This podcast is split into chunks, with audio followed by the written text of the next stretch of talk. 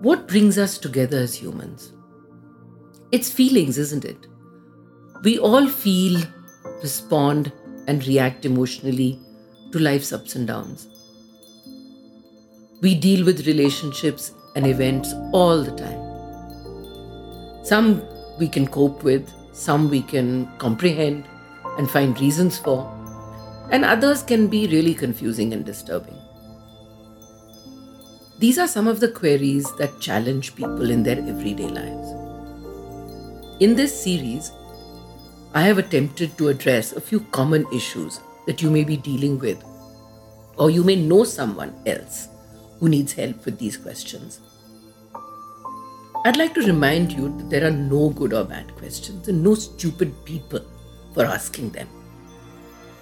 There is no stigma attached to anyone who may be troubled because of these issues. This series is to help you or someone you know to get an inspiration and an alternate view of some of the topics we are going to be talking about. These common issues, you may find that you relate to them too. So listen on. Join spiritual psychologist and India's number one biofeedback practitioner, Ritu Malhotra, as she guides you through the paths of self discovery and personal transformation so that you can live in alignment with your values and purpose.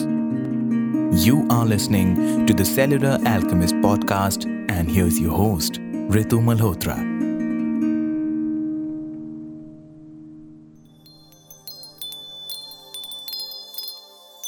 Many times in our day, whether at work or shopping or running chores, we are asked, How are you doing? And before we can actually answer, the other person has turned away. Even when from someone we know comes a, How's it going? We are ready with an automatic answer. All good. I'm fine. Can't complain. It's a routine, robotic answer that we have. I think it's, we do it because it's self protective. When we reply to formatted questions and answers, we are not having a conversation. This is where conversation dies. I remember when I was in seventh grade, the teacher said to us that someone very important was going to visit our class at that stage of our lives, we weren't interested in anyone sermonizing us. We knew what it meant. It meant sitting there and listening to another boring and tedious lecture. So our visitor came, greeted us, and walked around with a smile. How are you? How's it going? And we all repeated with murmurings of, mm, We're okay, all good because we could sense that he didn't really want any real answers from us. He was there to lecture us. We knew there would be no conversation. Today, it is a fact that a big part of our day and our lives is spent communicating on every device and platform possible. And yet, we seem to be more separate and disconnected than ever. We text more than a hundred times a day. We text more than we even talk. And it's through the filter of a screen that we are doing this. We aren't really engaging with each other, are we? Much of the time, we are not listening to each other. The noise, the chatter reflects the fact that we are losing the art of engaging with each other in authentic conversations maybe we never really learned the skill of listening closely to one another, and maybe we didn't allow ourselves to share meaningful exchanges to know what it really feels like. Maybe we only learned to share a part of us that we want to be seen, the safe part of us. And that can never be deeper than the surface, can it? I read a very insightful line that says, If you are your authentic self, you have no competition. I want to say it again. If you are your authentic self, you have no competition. I don't know who said it, but it cuts right into the heart of this matter. Why don't we listen? I think it's because we would rather talk. And why is talking easier than listening? Because when we are talking, we are in control. And you can talk as long as you like and say whatever you want to. And you don't have to hear someone else's view on anything, especially if it's not interesting to you. And what is interesting to you? You are. By talking, we can bolster our ego and our identity. I like what the Buddha said. If your mouth is open, you're not listening. It takes effort and energy to pay attention to someone. If you can't do that, you're not in a conversation. So, this is something we all need to be conscious of. Giving our full attention in an exchange. It raises the energy of the conversation, and we can drop the armor and genuinely relate to another. So, be interested. I mean, be present. And it's an energy, you know, so we can all feel when we have someone's complete attention. Haven't you felt that? I have. Another rule of good conversation is not to pontificate.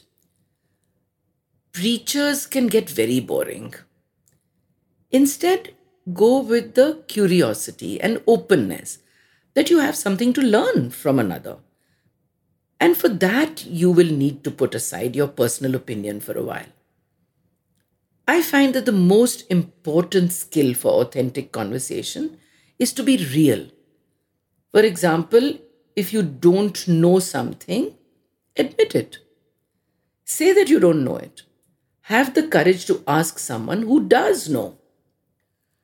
I have often noticed and experienced that when someone is talking about a moving or profound experience, others in the group start talking about their own.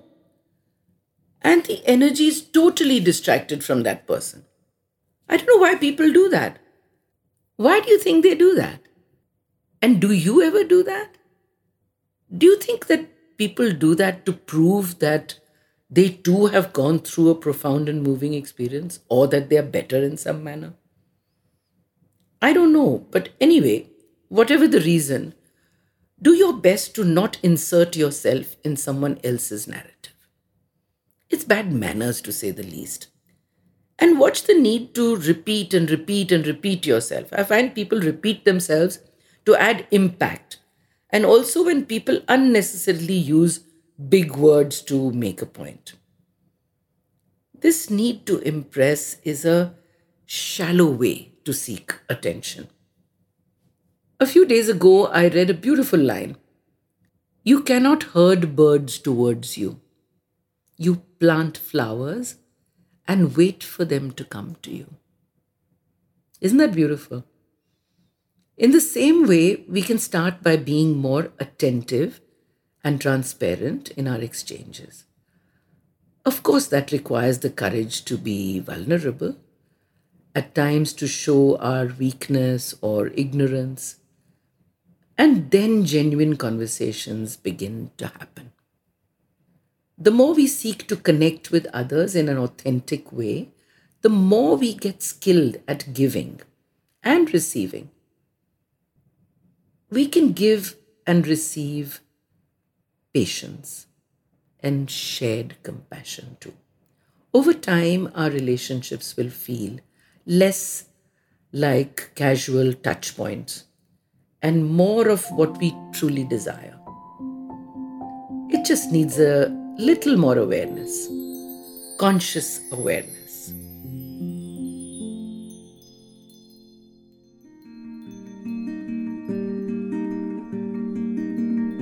That was this week's episode for the Cellular Alchemist podcast with spiritual psychologist Ritu Malhotra.